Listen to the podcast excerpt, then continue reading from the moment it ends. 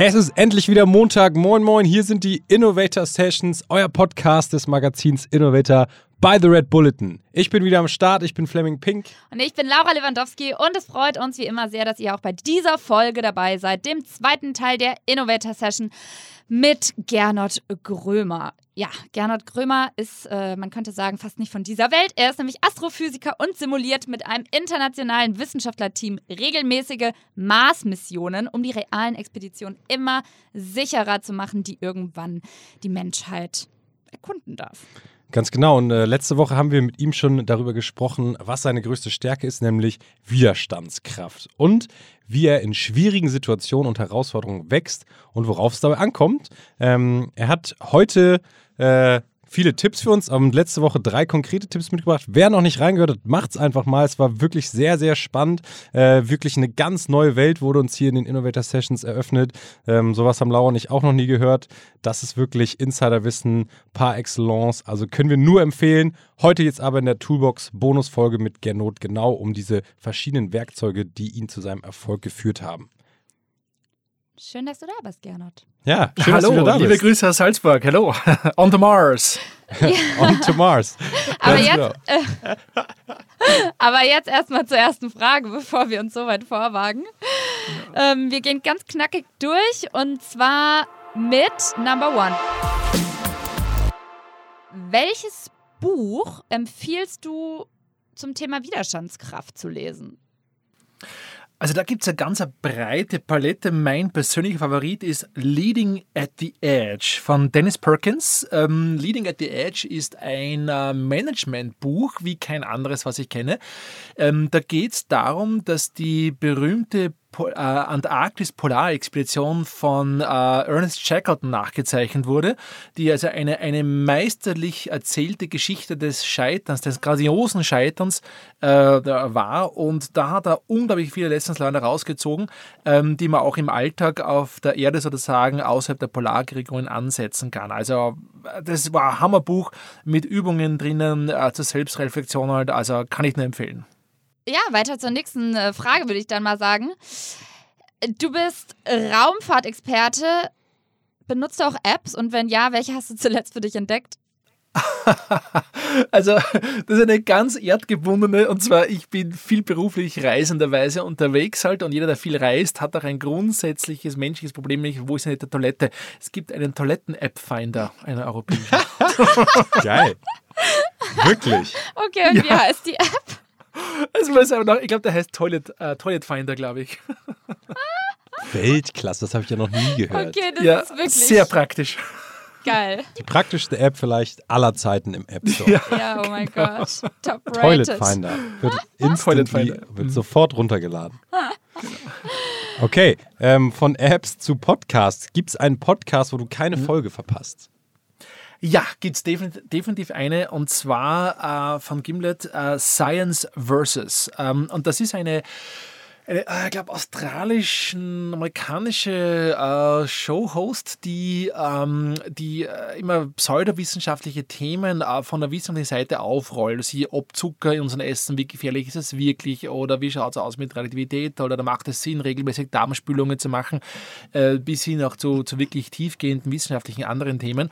Ähm, das ist so nett gemacht mit, mit äh, wirklich fast schon wie ein Hörspiel organisiert halt und ich finde die Erzähltechnik total nett und bei jeder Sendung gibt es am Ende noch äh, online äh, Dutzende und Dutzende von wissenschaftlichen Papern, was da studiert worden sind für die jeweiligen Sendungen.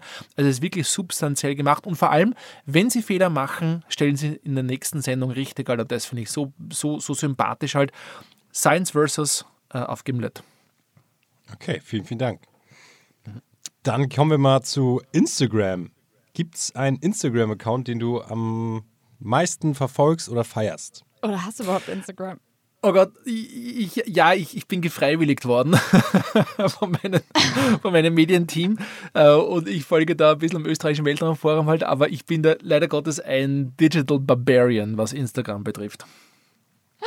Dann hast du aber vielleicht einen Newsletter, den du wirklich bis zum Ende liest und uns empfehlen kannst. Von, von unserer Buchhaltungsfirma, ja.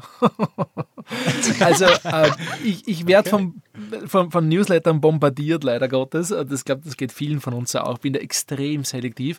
Ähm, und äh, das sind eher Themen, mit denen ich äh, jetzt beruflich nicht viel zu tun habe, weil ich sage mal, für die ähm, für wissenschaftliche Vorbildung oder zu sehen, was passiert gerade in der Raumfahrt oder sowas, ist Newsletter nicht, nicht das richtige Tool, sondern es gibt da ganz andere Kanäle, äh, wo man ein bisschen schneller ist, wo es ein bisschen substanzieller ist halt. Äh, und da entwickelt, glaube ich, jeder Wissenschaftler für sich so seine eigenen Methoden, wie man auch ohne Newsletter sehr gut an Infos rankommt. Okay. Jetzt kommt eine sehr spannende Frage und ich bin auf deine Antwort gespannt. Ähm, das hört sich ja jetzt alles an, als würdest du wirklich dein, dein Wissen minütlich erweitern. Jetzt brauchen wir aber mal eine Auszeitantwort von dir. Welche Guilty Pleasure erlaubst du dir? Oh Gott, das ist eine intime Frage. Oh Gott. mein Guilty Pleasure. Also, nehmen wir an, Gedankenexperiment. Ich habe am Samstagabend frei und habe gerade nichts zu tun, der Sohn schläft. Ähm, ja, und zwar, das ist eine Sache meiner Generation ein bisschen aus. Ich, ich, es gibt seit einiger Zeit eine, eine Freeware-Version von Command Conquer Red Alert. Ähm, das ist ein Strategiespiel. Ähm, das ist ein bisschen Schach äh, Advanced äh, mit, mit Computertechnik sozusagen halt. Das ist ähm, ein Aufbaustrategiespiel und ich finde das so super. Es ist schon hoffnungslos veraltet und wahrscheinlich gibt es schon tausend neue, viel bessere Spiele. Aber dieser Retro-Touch, der erinnert mich so ein bisschen an meine Studentenzeit, wo wir unsere LAN-Partys äh, so halb legal im Untergeschoss des Informatikgebäudes gemacht haben jetzt darf ich ja sagen, schon lang genug her, glaube ich, schon verjährt. Ja, Aber ja, Command Conquer Red Alert rocks. Verjährt. Alright, also ähm, ich muss ganz ehrlich gestehen, das ist ähm, auf jeden Fall mega unterhaltsam mit dir, Gernot. Ähm, deswegen jetzt mal kurz zur letzten Frage. Das Motto von Innovator by the Red Bulletin lautet ja Ideen für eine bessere Zukunft. Und wer könnte da besser sein, als dich zu fragen, wie können wir die Welt heute noch besser machen? Ja, also ich glaube, es ist eine Frage von Mut und Vision. Was, was würden wir wagen, wenn wir wüssten, wir könnten nicht scheitern?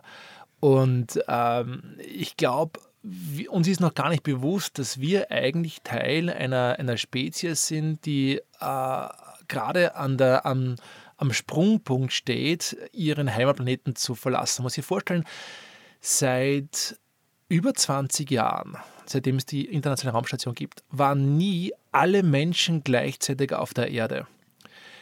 Und wir sind wahrscheinlich die letzte Generation, die den Mond als unbesiedelten Himmelskörper kennt. Unsere Enkelkinder werden in einer Welt aufwachsen, wo sie am Abend äh, zum Mond raufschauen und mit einem Feldstecher ein paar kleine Punkte oben, ein paar helle Lichter oben sehen würden, die uns sagen, wir sind dort. Genauso wie auch auf Mars zu dem Zeitpunkt auch.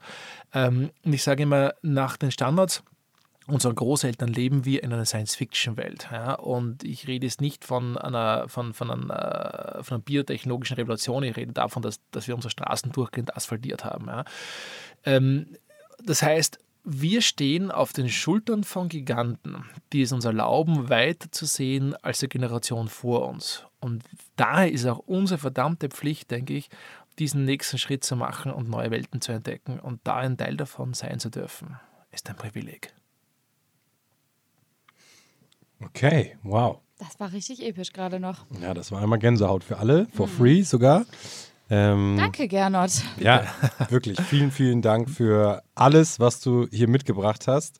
Ähm, eine Bereicherung für jeden, der hier bis zum Ende zugehört hat und auch hoffentlich die Folge von letzten Montag. Ähm, ja, legendär. Ihr müsst auf jeden Fall reinhören. Die ist klasse. Wow.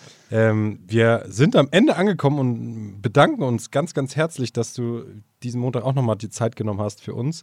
Ähm, danke für alle Tipps, alle Empfehlungen und jede Weisheit, die hier äh, in den letzten zwei Folgen stattgefunden hat. Ganz, ganz spannende Sachen. Ähm, wir hoffen, dass es euch da draußen auch gefallen hat, genauso wie Laura und mir.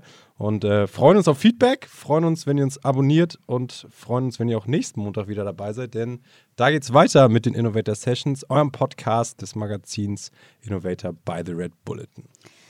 Ja, danke Gernot von unserer Seite. Wir freuen uns wirklich, wenn wir dann eine handsignierte Postkarte von dir vom Mars Deal. Das visualisiere ich jetzt. Bis dann, ciao. Mach's gut. Tschüss. On to Mars. Tschüss aus Salzburg. Ciao. Ciao.